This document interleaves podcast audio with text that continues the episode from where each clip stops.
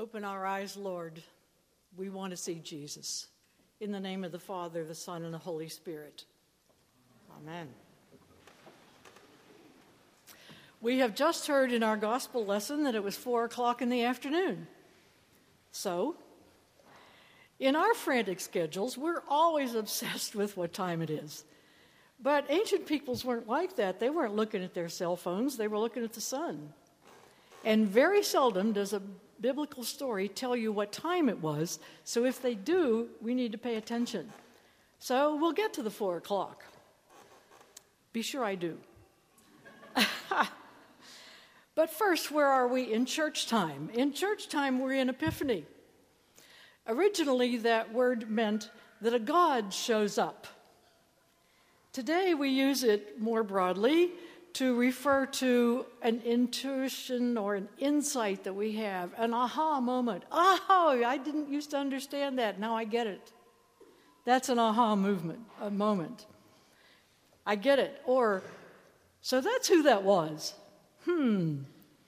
Well, while we're on that, I've been ch- at the Church of the Ascension for 15 years now, and I think it's high time for you to know who I really am.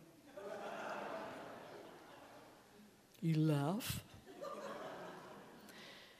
I am actually Violet, the Dowager Countess of Grantham.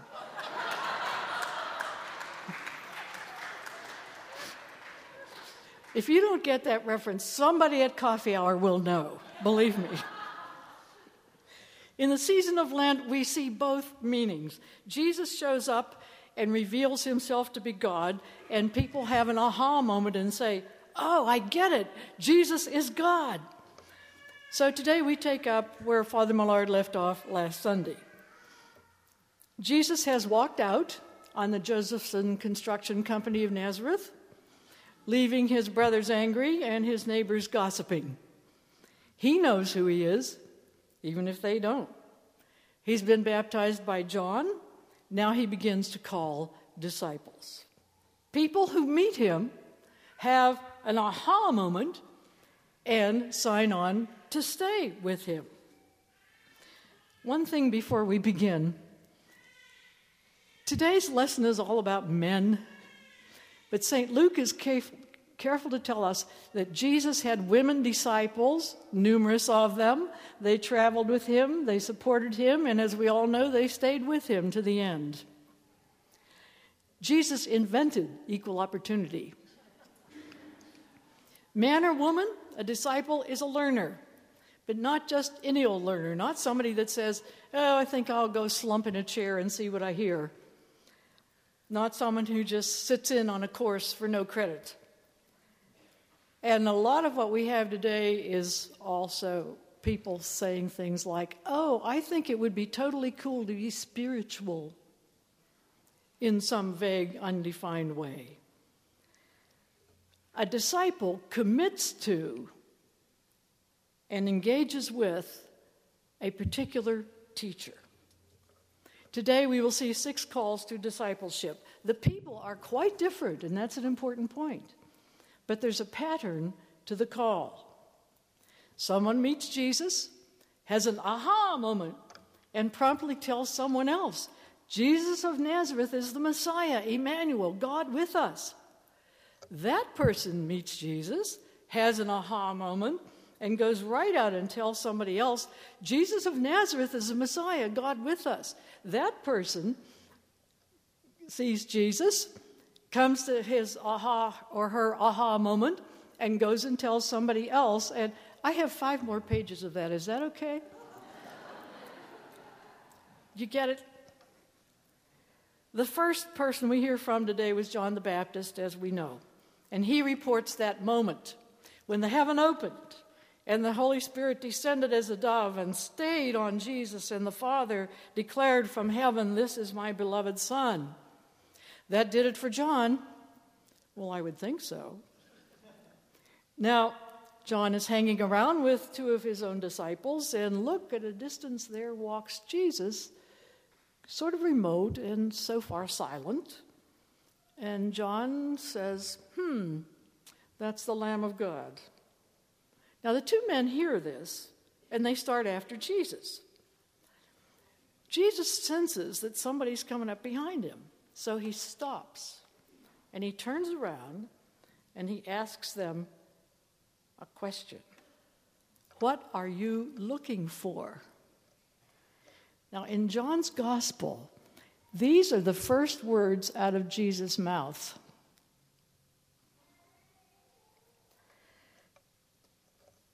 A question. It's a direct question. No glad hand, no call me Jay from Naz. No, or rather, how about I'm Jazz from Naz? No fast talk. Just, you, you know, Jesus is not a good salesman. He really isn't. Um, he's a rabbi, and he asks a question because that's what rabbis do. In this gospel, Jesus asks more than 100 questions. A rabbi asks the question not to hear a recital of facts that you've memorized, but to make you think. Surely, this first question from Jesus, listen to this what are you looking for? is a huge question for any one of us.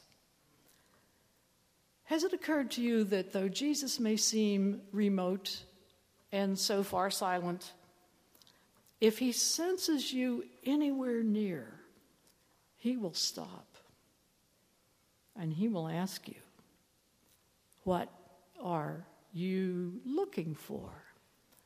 And I want to ask you just right now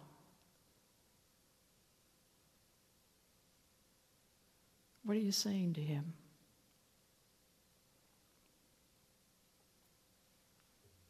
A job? Peace?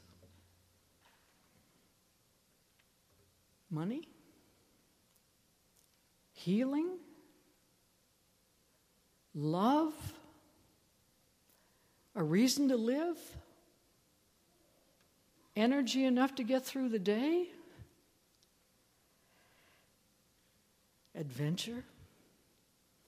And you know, for all the bad press that young people get, there is a significant movement in this country today, especially among young professionals, to be of service.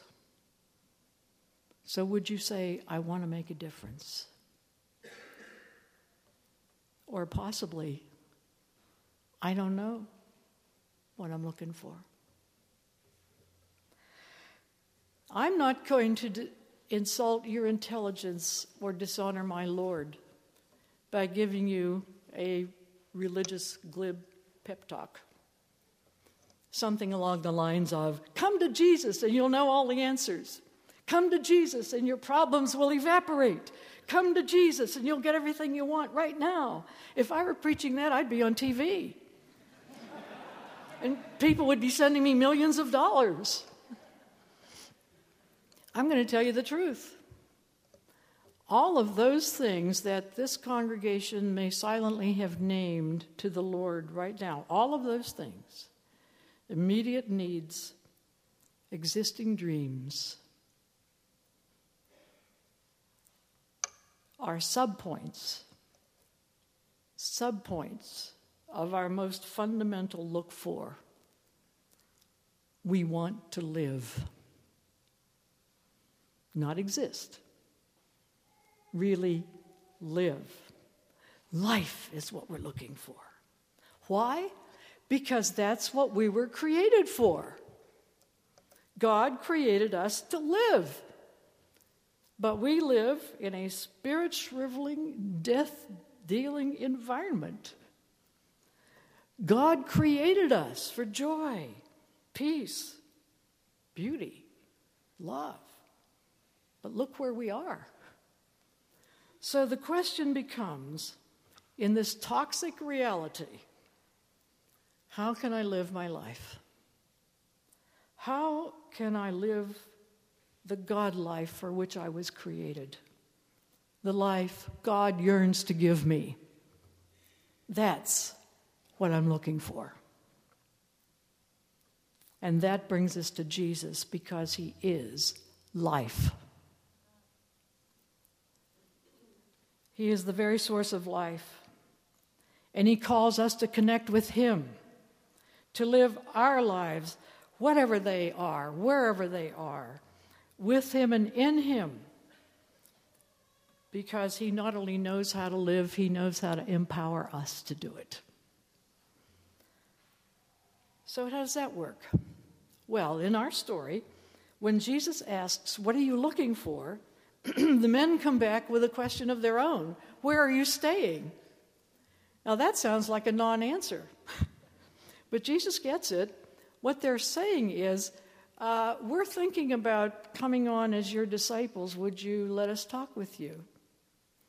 Because you see, in this day and age, when a, when a rabbi took you on as a student, you went to live with the rabbi. And you studied and studied and studied. But you also tried to imitate the rabbis' table manners, posture, intonation patterns, manners. You tried to get as much like the rabbi as you could so that when the rabbi was not there, he was there because you were there. Friends, does that give you an aha moment about the Christian life? Our goal, our purpose in life is to become so much like Jesus that when we walk into a room, he walks into the room. So much like him that we see with his eyes, we think with his mind, we feel with his heart, we laugh and weep when he laughs and weeps. And you know what? Wondrously, the more we get to be like Him, the more we become our authentic selves. But that can happen only if we live with Jesus. Hence, where are you staying? Listen to the answer Come and see. That's not an address, that's an invitation. That's an invitation to relationship. That's not admission to a program. What a reckless rabbi this is. No entrance exam? No essay telling why you want to study with him? No audition tapes? Come and see with a willing heart. He will identify your skill set and your talents, and he'll start with you where you are, and he'll bring you along. This is a relationship with Him who is the life. Come and see. Is that not stunning in its simplicity, its beauty, its transparency? Bring your book bag with your hard questions. Bring your emotional baggage, your anger, your woundedness, your boredom, your chaotic thoughts. Bring your backpack for exploration and adventure. Come and see. Now we get to the four o'clock. The guys stayed till four o'clock. Now, in those days, you need to understand the day began at 6 a.m. and it, the end of the day was 6 p.m. So this is near the end of the day.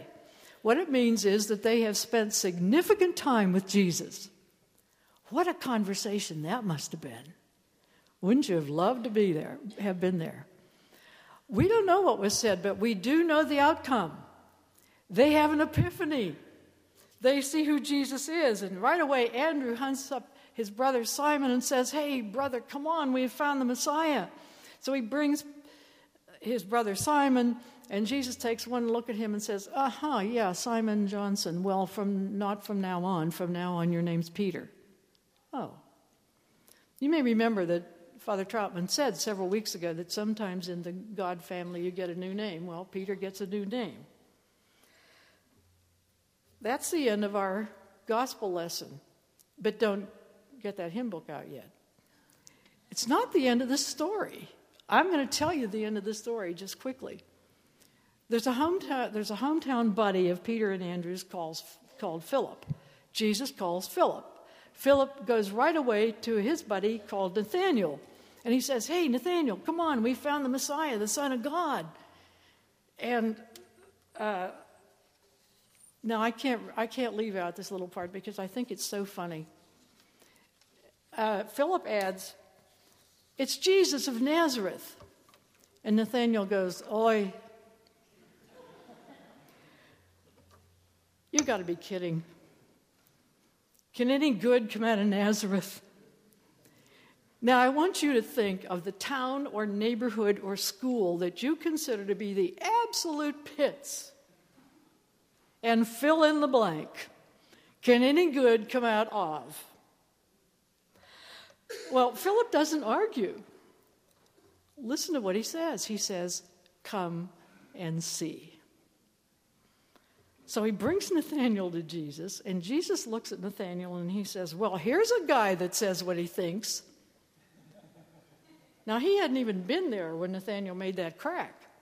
So this blows Nathanael away, and he exclaims, Yikes, how did you know that? You must be the Son of God. So that's the pattern. You hear about Jesus, you see for yourself, he is God. Then you go tell somebody else. This is not just a winsome story, this is a model of how you and I got here today. And it's a model of how we are to carry out Jesus' great commission, which was to, is to go into the world and make what? Not converts, disciples. So far, it all sounds very individualistic. Me and Jesus.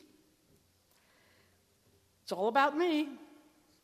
So let me stick a pin in that balloon. I have to tell you, Jesus called the first disciples not into a class list, but to form a community. That's what God is always doing. In the Old Testament, it was the children of Israel called, not just a bunch of people, called to be a holy nation. Today, it's the church called to be a holy nation not just a bunch of people. Called, as Father Millard said last week, to fulfill all righteousness, to feed the hungry, to take care of the poor, the widow, and the orphan, to insist on justice, and to preach the gospel to the millions of people in this world who have never even heard the name of Jesus. There is no such thing as a Lone Ranger Christian. Like it or not, if you're a disciple of Christ, you are part of the church, God's family. It's called the communion of saints, a wildly different bunch of people united in Christ. You can kick and scream and deny that all you want, but it's true. It's the reality. Now, I need to say that for many Americans, this is a deal breaker because it smashes our favorite idol self. Our favorite assumption my life is mine, and nobody can tell me what to do. Has anyone here ever seen an old movie called Hoosier? Well, you might want to get it from Netflix. In that movie, Gene Hackman is basketball coach in a tiny high school in Indiana. Six guys come out for basketball. One is a star. He never misses a shot. The town loves him. He is, wow, he is the big guy. He is wonderful. Now, coach makes a rule you have to pass four times before you shoot. Well, of course, Star isn't going to do that.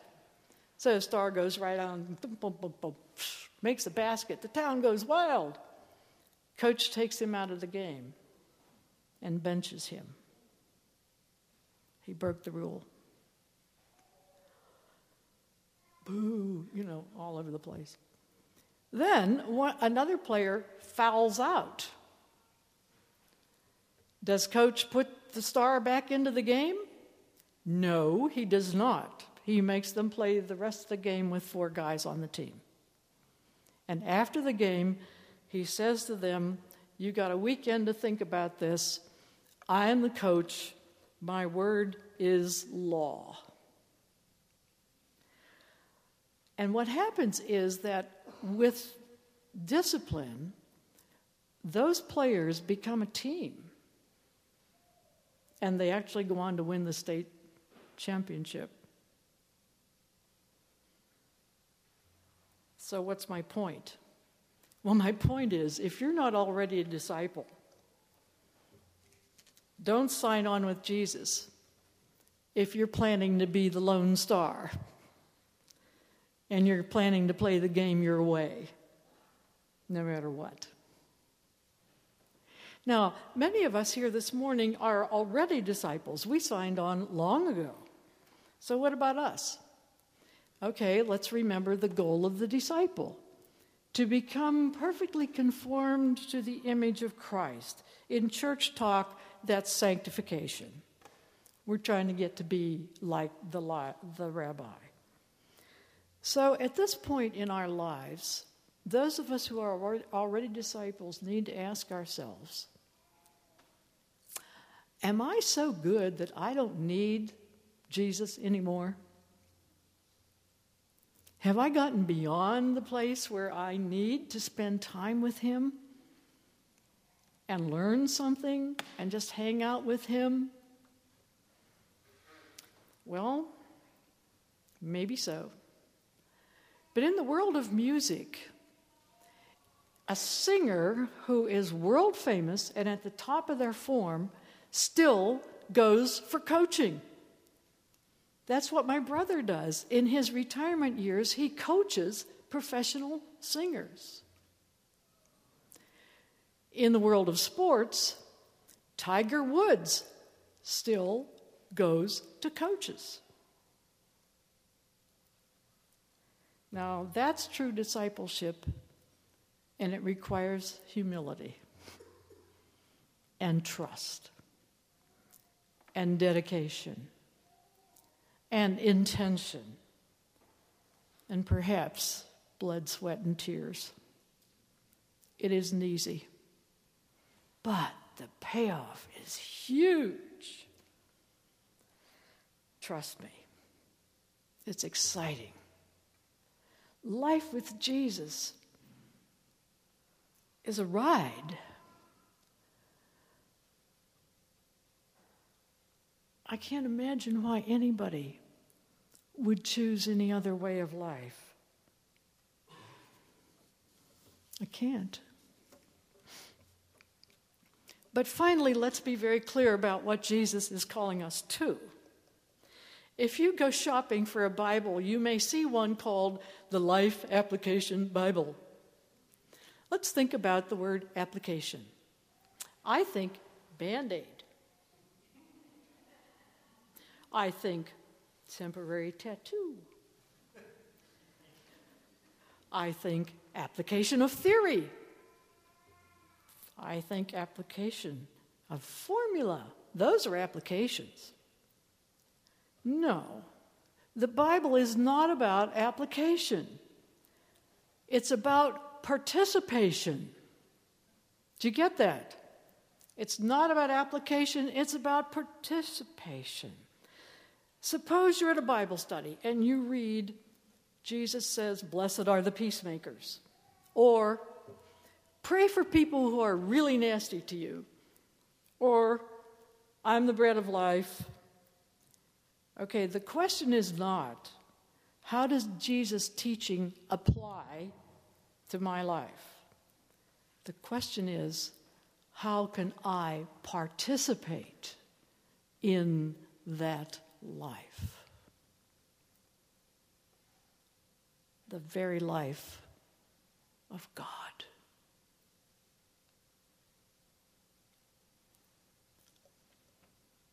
That call is unique. Other famous teachers have had disciples, but they're not calling you and me into a living relationship with God today. Socrates is not calling us. Plato is not calling us. The Buddha is not calling us. Mohammed is not calling us. They're dead. Jesus is alive. He ranges the universe, He inhabits the universe, He holds it all together. He speaks, He energizes, He empowers.